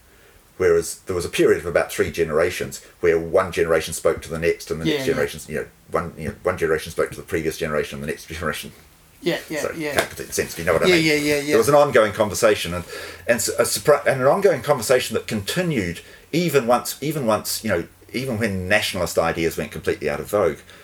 You know, I think one of the sort of surprising things and what, that I hadn't appreciated really until I started thinking about it was that in the 1970s and 1980s, when that baby boom generation came along, um, even though they were really, you know, would be very, you know, were by and large quite sort of scornful of the idea of nationalism, nonetheless, they were, you know, the, the, the given assumption grounding the conversation was that they we were, you know, that we were all faced with the problem of how to write in New Zealand and what writing in New Zealand should be like, and how what they were writing related to what other people had written here. And the journals they were publishing in, like say Islands, which was their sort of house journal, um, published only New Zealand writers and sold only to a New Zealand audience and reviewed only New Zealand books and so on. So it was, it was still a mm. self-contained, sort of self-referring kind of mm, body mm. of body literature. Anyway, so trying trying to write that, that history of about sort of three generations. Yeah, so in- you've done book books. one. Done one. I've done book one up to 1946. And that's a big book. So they're, a- they're big books. They are like, big books. They're big books. They're a lot of work, man. They're a lot of work. It's three PhD theses Yeah. on the trot. and so I guess my, my simple question in the you know uh, around that is, is is writing this book, Escape Path Lighting, a reaction in some way to what what you're talking about, what you've discovered, what you're celebrating, and what you're mourning in that three volume set. Uh, It's undoubtedly connected, and it's Yeah. undoubtedly, I mean, it's undoubtedly also sort of a bit of a breather. Mm, um, The I, I suspect what I might be doing is, you know, I, what I might be doing is writing, um, uh, you know, is writing the missing volume four. Yeah, It could be that. yeah, yeah. because I certainly don't have any intention of, of carrying on, um, you know, beyond the period where, where you know where my contemporaries began to appear on the writing well, you're scene. you're also yes, and and part of that missing volume thing is you're um, breaking. I guess well, this convention is always broken now, but you're with regard to this the the the form that those three volumes are taking. You're able to put yourself in the narrative, albeit in character. You're Or characters. yeah, characters exactly. Like you're you're able to put yourself on the pages and and hide Yeah. and laugh at yourself and laugh at other people through that. Uh, yes, absolutely. I mean, um, and yeah, able to you know, um, you know, expound a kind of lit- a kind of sort of tongue-in-cheek literary history uh, without really having to stand behind it, which is you know, um, you know, um, posit a kind of literary history and put it in somebody else's voice. When you do something like this, and I say that this is the first time you've done something something yeah. like this, but when you do something like this, do you um, do you think, oh God, who's going to come at me? Um, yeah, that thought that thought occurs to me. I mean, I, I, I um, uh, I mean, I, um, I don't think anybody's going to come at me, but No. nonetheless, the thought does occur to Yeah, me. yeah, yes. that's what I mean. Like, yeah, yeah, yeah. And and you know, I'm thinking of a couple of uh, well-known book reviewers who could have a bit of fun. Um, not even not even being upset with you, but could have a bit of fun going at something like this, um, uh, it's been a um, uh, which might not be bad for sales. no. Well, that's that's So funny. that's fine, that's yeah. that's that's the thing to think about, isn't it? Um, Yeah. Uh, you know, marketability these days is everything, and you know, it it. Um, it has occurred to me that if, if, if, if somebody did get upset by it, yes, it, it wouldn't be entirely a bad thing. Uh, Should I go out there and try and make people upset? Yeah. I'm not sure I have quite a thick enough hide for that. So, Right, yeah, yeah. Um, well, I've in the end, uh, I will just have to let it fall where it falls and see see what people make of it. Yeah. But if if people were to read it, um, were to read it closely enough and think about it closely enough to become upset, that would be great. It would mean that they were at least reading it. yeah, yeah, yeah. Um, and do you, you know, has this sort of fully scratched the itch, or do you think you'll return to this format? Like, because clearly you had a lot of fun doing. it. I did have a lot of fun. I mean, I, would- I, I mean, I would like to, uh, but um, well, I, you know, we will, uh, you know, we'll see how we'll see how it goes, and um, you know, uh, I don't, you know, I've used up a, I've used up a lot of sort of um, imaginative capital. Yes, you know, yeah, yeah, um, yeah. Part, you know, there's a lot of different, you know, I've sort of. A lot of sort of different half-baked ideas got sort of stirred Yeah, up and yeah, recycled yeah, and, and yeah. thrown in the pot, you know. So um, the tank is a bit empty at the moment. I'm not, Mm. so I'm not sure what, what, what another one would be about. Yeah, but I yeah, would, yeah. You know, um, I, I, you know, I, I'd be very, I'd, I'd, be, I'd be very happy if another one suggested itself. Yeah, yeah, yeah. And what about in the process of doing this? Um, do you um, switch pages and and note down some inverted commas proper poems as part of this, or no? Not really. No. No, I, I, I seem to, I don't seem to be the sort of person who writes, um, who writes sort of, uh, yeah, I, don't- I don't seem to write one-off poems uh, anymore. Haven't for a long time, and um, uh, you know, I don't sort of, I don't write poems and sort of, you know. You know, reaction reaction to things that happen to me or anything. or, You know, Mm-hmm. you know, you know, stuff doesn't sort of come across my, you know, slop over the bow, and I sort of turn it into poetry. I seem to, I seem to work in in sort of in sort of you know, in, in, in big big structures that, Mm. that I take a long time to sort of premeditate and you know and so the last the last two books in particular have been have been written have been conceived whole as Projects. as books. you Yeah, know. yeah, yeah. So it was one of the sort of mistake I'm I've sort of regretted in a way that the uh, the way that I the way that I have finally sort of packaged and formatted um, family songbook. So the book before this one. Mm. Um, uh, it, it, I think if people don't look closely, it might look like a, a collection of you know of half a dozen poems. It's- In fact, it was conceived in one hit as a single poem, and it was sort of written from beginning to end as, as, as a single poem. If I ever get a chance to republish it, I might make that a bit more obvious in the way that it's yeah the pieces introvert, you know, the mm. different poems probably should be numbered and, you mm, know, mm, and so on. Um, so. Uh, yeah, I, accum- you know, sort of accumulating, you know, accumulating poems in a drawer as they occur to me doesn't seem. I, I mean, I wish it did, you know, but I don't. I, that doesn't seem to happen. Um, I seem to. I seem to. I seem to think in, in, in yeah, in, in, in book sized, in, in, in, book sized chunks. And so, speaking of thinking in book-sized chunks, what's happening with volume two and or three? Are they started in any? I mean, they're on your mind. They're percolating. They, they're on your They're mind as soon as you Yeah. agree to do the first Yeah, volume. yeah. But are they any further ahead than that? They're, they are further, they're a little bit further than Mm. ahead than that. I have some draft chapters of, of, Mm-hmm. of volume two, um, and I have been working on it this year in Otago. And um, the uh, but it's, it's been a funny year for reasons that you can imagine. Yes, yes. Uh, but it's it's starting it's starting to it's starting to sort of uh, take take some shape in, in my mind. It's it's tr- the fifties and sixties is, is very different from um, writing about the thirties and forties, partly because it's not been written about nearly as much. You Mm. know, so you sort of have to build everything from the ground up. To some, you know, it's a bit of an exaggeration, but there, Yeah, there isn't yeah. as much to call on. But also because there's a, there are a lot more writers, especially a lot more fiction writers, uh, but sort of spread a bit more sort of thinly and evenly. So it's it's hard to it's hard to work out how to put a shape on it that sort of acknowledges you know enough of what's going on without it turning into a sort of encyclopedia. Yeah, You know, where yeah. everybody gets a paragraph, Yeah, yeah, which, is, yeah. you know, which is definitely not what I want. But on the other hand, um, you know, I also have this very strong feeling that this this it's probably it's probably unlikely to be done again Yeah. um, uh, and so I don't want to, uh, I, you know, I don't, I don't, I don't have the luxury of saying, oh well, if I don't talk about this person, somebody will come along Yeah, later and yeah, talk about them. yeah. That, that may not No, happen. it you won't, yeah. So I would like, to, so that that's difficult. I want, I want to impose a shape on it. Yeah. But I don't want to be too sort of selective. So it, it has its challenges. It puts the pressure on it, Yeah, on and, the- you. and there's a lot of you know there's a there's a lot of reading. There's just a lot Mm. of novels to familiarise yourself with, and um, but it's it's coming together. I mean, I have a shape for it, and I think it will I think it will will, will solve, solve those problems. But um, it's you know we were talking about uh, anxiety and uh, and you know uh, you know how difficult it is to, to face up to things that are that are that, are Mm. that demanding, and um, yeah, I, I'm. I'm uh, there are days I feel a bit like a rabbit in the headlights. Yeah, yeah. And you mentioned, yeah, 2020 hasn't, yeah, has been a strange year for, for everyone. But I th- I wonder, not to make too light of it, but um, a writer with uh, a, a writing fellowship is not a bad place to be No, in, in a lockdown. It's a fantastic place to be lockdown. the, the the the only thing that's I mean yes I mean it, it is absolutely you couldn't wish you couldn't wish for a better job. The only thing that went wrong was I during the first one I didn't have enough library books and I sort of Yeah, right. I, I got caught the afternoon before lockdown and Oh. didn't get to, you know, by the time I got there to, with my wheelbarrow the, the library had shut and I um, so the, that was all right. I had the landfall landfall online Mm. to keep me busy, but because I spent a lot of time burrowing around in, in 50s and 60s Landfalls. Mm, but um, so there is one the the only the only the, you know the other side of that I do notice in in, in the wake of um, in the wake of the COVID um, how understandably you know rightly I guess you know um,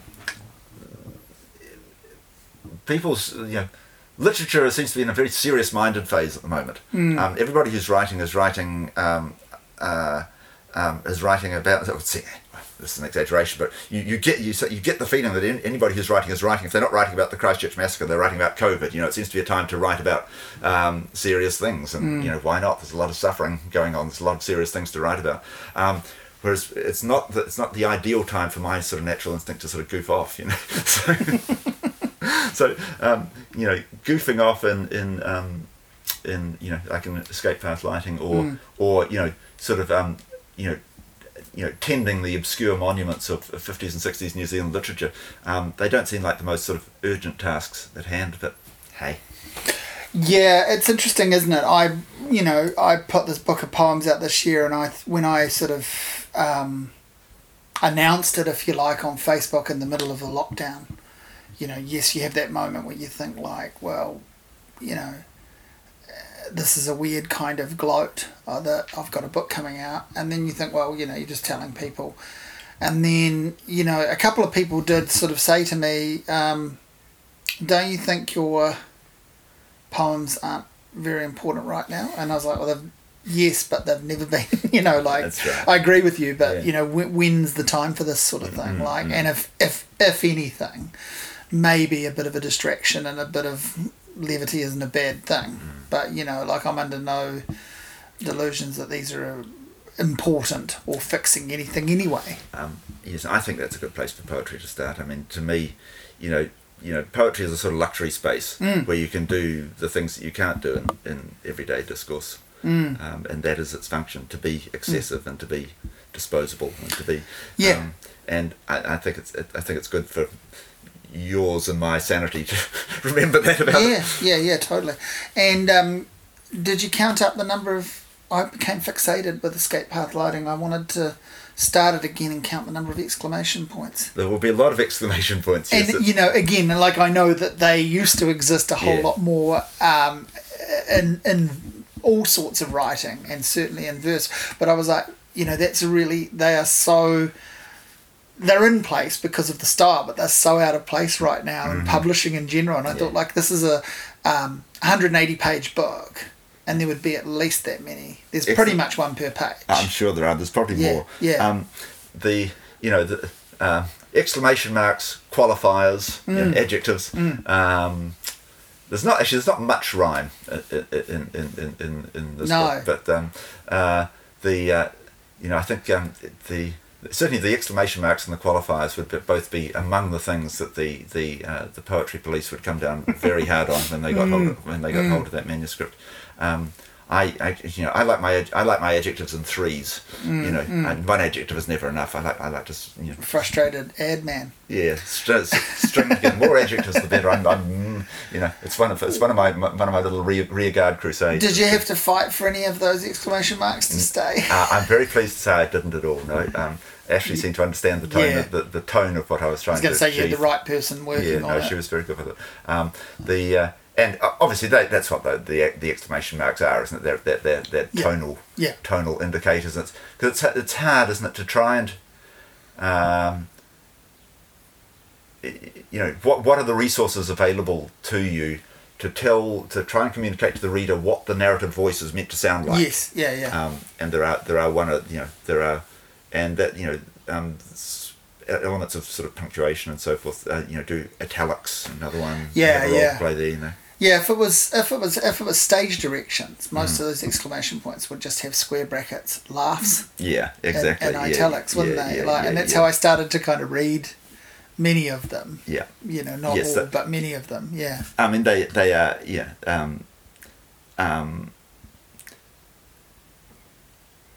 yes that they are a sort of that you know uh, you you maybe you you know some people might say you don't you don't need that many you know you don't need to keep reminding the reader that you're being ironic but I think somehow uh, it feels as if you do you have to Yes. just to, just to make sure yeah, you know. yeah, yeah. It's it's you know it is it's it, they're a kind of vocal sort of inflection aren't they to, Yeah. to, to try a sort of substitute for conveying the tone of the voice Yeah, yeah, yeah. Or a bit of a yeah elbow in the yeah rib. yeah yeah, yeah, and, yeah. you know lifted eyebrow Yeah, yeah. Um, and do you want to talk briefly about the because you've you've had a few kind of um, writer in residence posts and, and things. So do you want to talk about the Burns and what that means and what Oh. that means for you? The I mean, the Burns is terrific just because it's it's it's you know as as you know it's the oldest fellowship Mm. in New Zealand. It's the one that, that, that you know that Charles Brasch established basically. It's his initiative, and I think a lot of a lot of Brasch, you know, you know, Hallenstein money it probably was went in, into it. I, I don't actually know exactly how the how the how how how, how that funding structure works, but it's basically it was basically endowed by by Brasch, and um, so the point being, it's the oldest one, so it has and it's so it has it has sort of tradition and it has a kind of it has it has a kind of sort of civic identity in Dunedin. People know what the Burns is and what it's for, and so they you know there are quite you know you have a sort of quasi sort of public fa- function. That's a bit of an exaggeration, but and it has that public aspect of it has been curtailed a little bit by COVID. We lost a, you know a few events, Um, but I, you know, I'm far more aware. Um, you know, in in the- in in the Burns than I have been in any other residency that I've I've I've been lucky enough to have. That uh, you are following in a in a you know a genealogy, and you know there are photos of all the you know the photos of the other Burns fellows are around, and there and in fact you know for the last I don't know how many years. 20 years the, the, the, the Burns fellows obviously always use the same desk because they've everybody signed it in black felt pen and Yeah. um, uh, so yeah, you you you know, um, people sometimes say about residencies that you know they show up in an English department somewhere and, and nobody knows who they are and they don't sort of know what to do with them. But you'd never, you nobody would ever say that about the Burns. you Yeah, know. yeah. Um, they look after you really well. Yeah. And um, so, yeah, no, so I, yeah, I appreciate that. And it's it, and it's also it's good to it's good to have that chance to do a whole lot of work I have to do in the Hocken and, Hocken and so on. Dunedin's Dunedin's lucky they have such you know they have you know more more good poets per per head of population than anywhere else in the country I suspect. Closely followed by Wellington, of course. Yeah, I was going to say Wellington's got a few. yeah, because Wellington's But- population, after all, isn't all that big. But yeah. uh, it's just you know, um, uh, with no disrespect to, to Christchurch, uh, Yeah. Um, which uh, I am loyal to, unlike many people. Um, the nonetheless, it's uh, the, the the literary scene in Dunedin is much much stronger. You've just ignored Auckland altogether, though. That's intentional. Where what? It's so Charlotte Grimshaw can ride in and complain.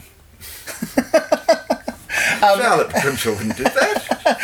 Did you, um, and has there been a temptation for you, or, or have you noticed, you probably haven't done that many, you, you, you mentioned doing one recently that you were happy with, but I was going to say, have your country songs started to sound a little bit like the Verlaines and the Bats when they do country songs? Has, have you soaked up any of that? I don't know. That hasn't been when- on we'll your mind. No, we'll have to see when I write some songs. Yeah. actually, a- a- as you as you probably know, I sort of drift in, and you know, I drift in and out of the music thing, and Mm, um, and especially if I'm, you know, I have, if I'm very preoccupied with Yeah. a writing thing, then, and part, but you know, the music tends to take a back back seat, and I haven't because I haven't. Had, I I need other And you people. couldn't go and see anything this year either. I haven't seen you know, it, no. And I, I need other people around to Yeah, yeah. Um, to make to make me play. I, Yeah. I don't enjoy playing by myself very much. I you know I, I'd like to have other people's chops to, to lean on. Yeah. And I like the collaborative aspect of it. So uh, there hasn't been much to inspire me to play. I did do I did do um, Cliff Fell and I did a, did a did a gig in Nelson at the Nelson Arts Festival. He put together a Because band. you've done a you've done a few Yeah, over the he and I have years. done a few yeah, things yeah. over the years. Yeah. Um, the um, he put together a band to perform a um, to perform a, a, a, uh, a s- you know a spoken word text that he had turned into a song, and um, and uh, he did some other stuff as well, and I, and I did a couple of songs with that band as part of a um, and with with you know we did some stuff together. Very good band actually. He'd managed to get the sort of the Nelson the local Nelson team. They were Yeah, great. nice. Yeah, we had fun. Um, well, is there anything that we need to mention that we haven't? What's it like? Um, what's it like having to go out there and stand behind a book of poems?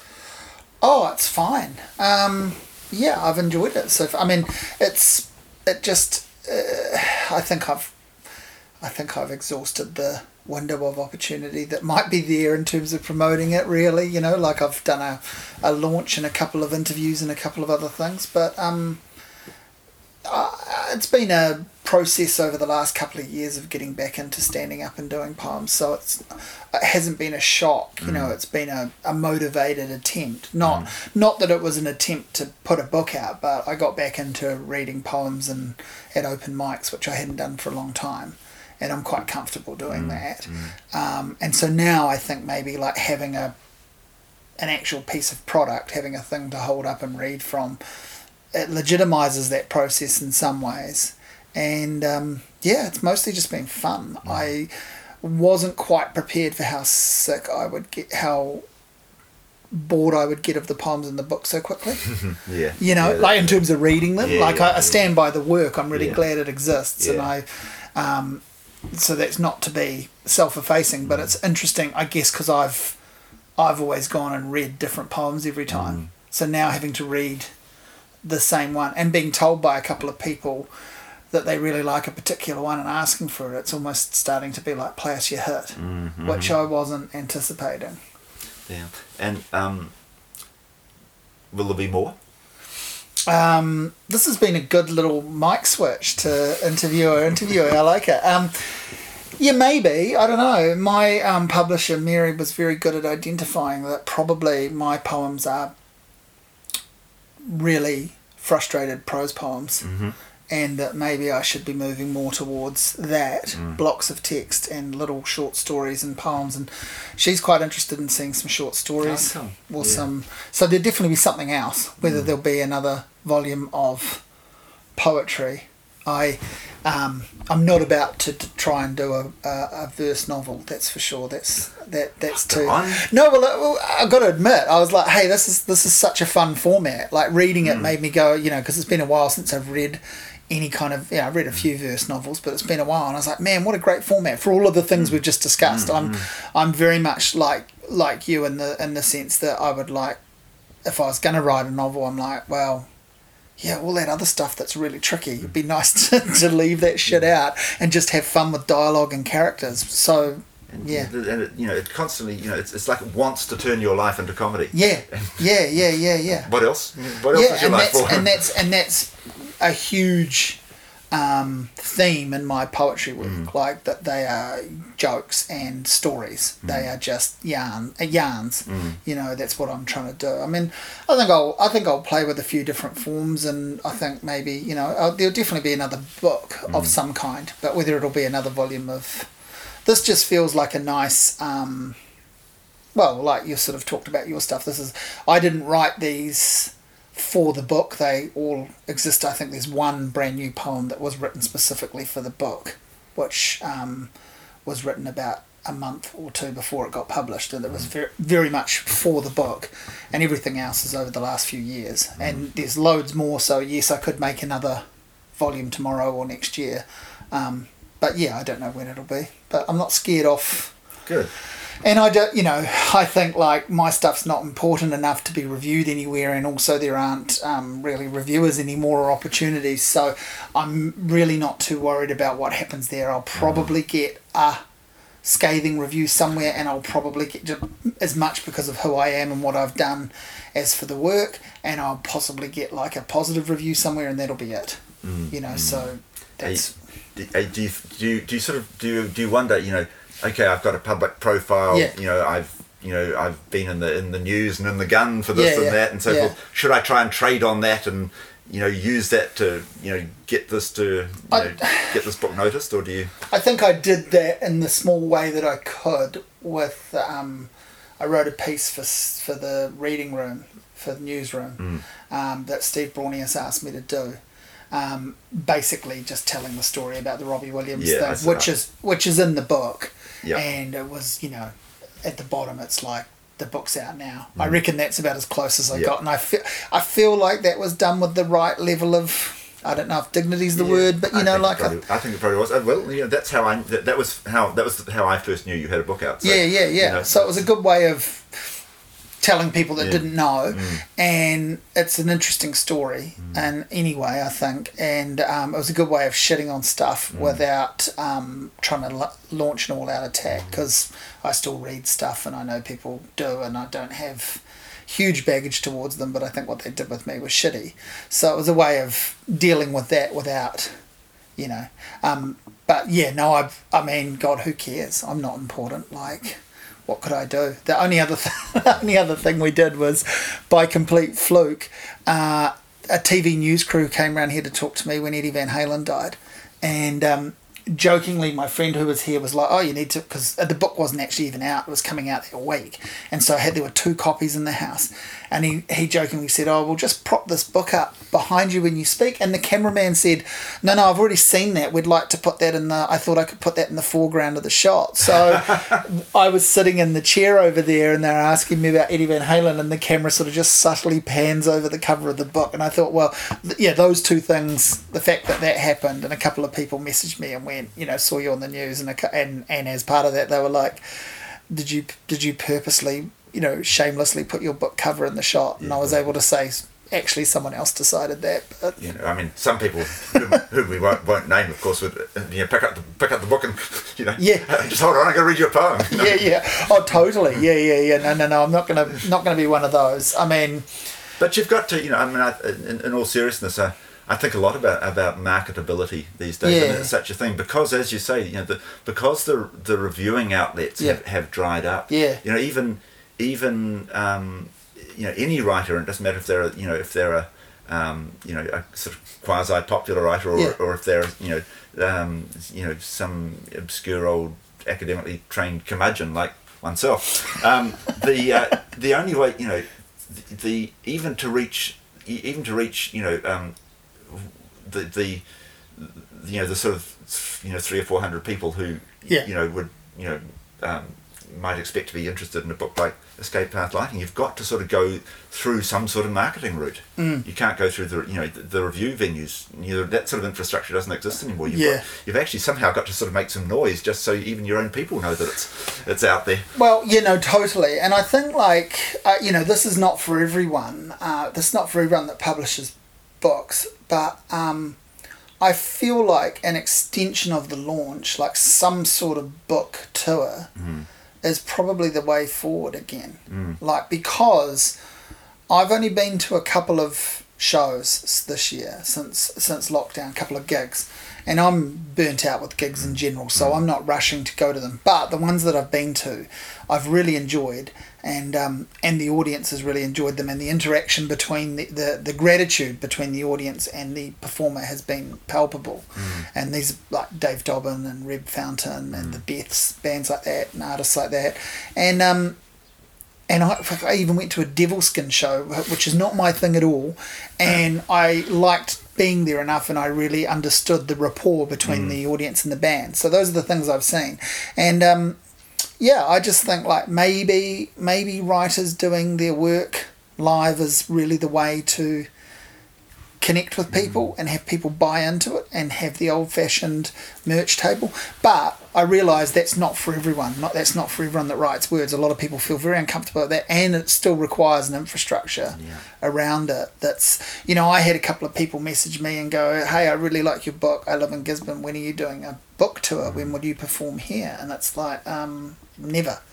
A, um, Not because I don't like Gisborne, I'd love to go there, but how am I gonna do that? Like a variety show would be fun. Yeah. it? You know, you know, you know, I don't know, three or four poets and three or four musicians and a, Oh, totally. and a, Well, you know, I did a something li- else, stand up comic or something. And, Totally. Yeah, do a I did a little version of that with my launch. I had a musician and I had two other poets Mm. read, and I had their books for sale at the event because Mm. I wanted it to be, and because again, this was sort of coming out of lockdown and out of restrictions, and, and it was at Meow rather than in a bookstore. It Mm. was at a venue, and and then I was like.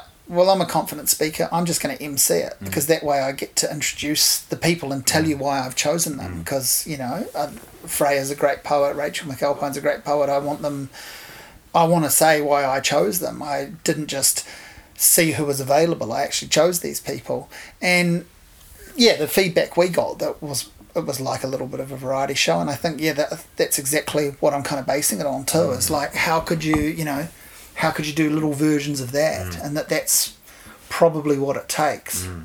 Mm. you know, but.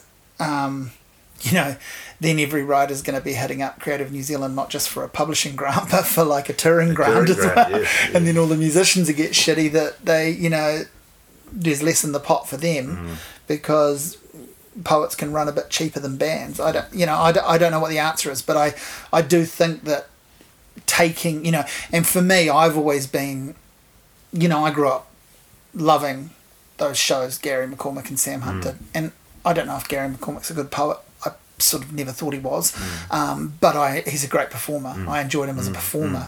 Um, Sam, I'm a little bit more passionate about some of his stuff on the page. I think a lot of it really does work, and I think he almost um, jokes too much around how he's never been taken seriously as a poet because I think a lot of people have taken him seriously. But a great performer and a person who took poetry all over. I mean, growing up in Hawke's Bay in the 80s and 90s, how the fuck would you hear about poetry unless people like that turned up? That was that was how I knew, you know. So I've always come. I've sort of always had that in mind that that's the thing you can do with it. Um, but uh, yeah, I don't know what the answer is. It's I just think it's a small window, and you just grab it and go for it, and then it's over. And if you can um, feel not too embarrassed at the end of it, you've done well. Damn. Well, I've been on the Sweetman podcast now, so I feel I've done my due diligence. That's it. That's, this has been part of your. This is my. This, is, it. I, this I is think shot. I think I first asked you a few years ago, and you were like, "What, what would I possibly talk to you about?" you must have been between, well between books when I asked you. The, the the last poetry book must have just come out, and then you'd moved away uh, from Wellington. But you were like, and you know another thing that I think is really funny, and I, I someone had to remind me of this, that um, Escape Path Lighting is one of the names you wrote down as a band name. And I, I think I might be misquoting myself, but I think I said to you, leave me out of the band decision, but I'm not playing in a band called Escape I think that's Lighting. exactly what you said. I, I, I don't care, but I'm I don't care what it is, but I'm not playing in a band called Escape Well, Art Lighting. yeah. And when and I didn't when I when I knew about your book coming out, and when I went and when I saw it in the shop and went and bought it, none of that came back to Uh-huh. mind. It wasn't until I was actually into it, and then I was like, hang on, why is this name? well, you did. You did literature an enormous favour. yeah, saved it from being wasted on a, a, a, as a band name, and um, it uh, actually it um, it was you know the uh, it, it was a it was a huge it really it really helped me. Initially, it was the book was initially going to be called Slack Slack Key Guitar. That was the original the original title, and um, a whole lot of things. You know, I don't know. Yeah. I can't, yeah, I can't quite remember how how the other title suggested itself to me, but a whole lot of stuff came along with it. It's, it resolved a whole lot of problems. It's all a bit sort of buried in the text, but at least in my own own mind, it it, it, it, um, it brought a whole lot of things together. And You- it's um and it's a it's a much it's a much mm, it's a much uh, snappier and more saleable title. So I'm pleased. well, yes, but you're missing out on that um, crucial Hawaiian market. They might have They- they might have, they might have bought it thinking it was an instructional they might have been manual.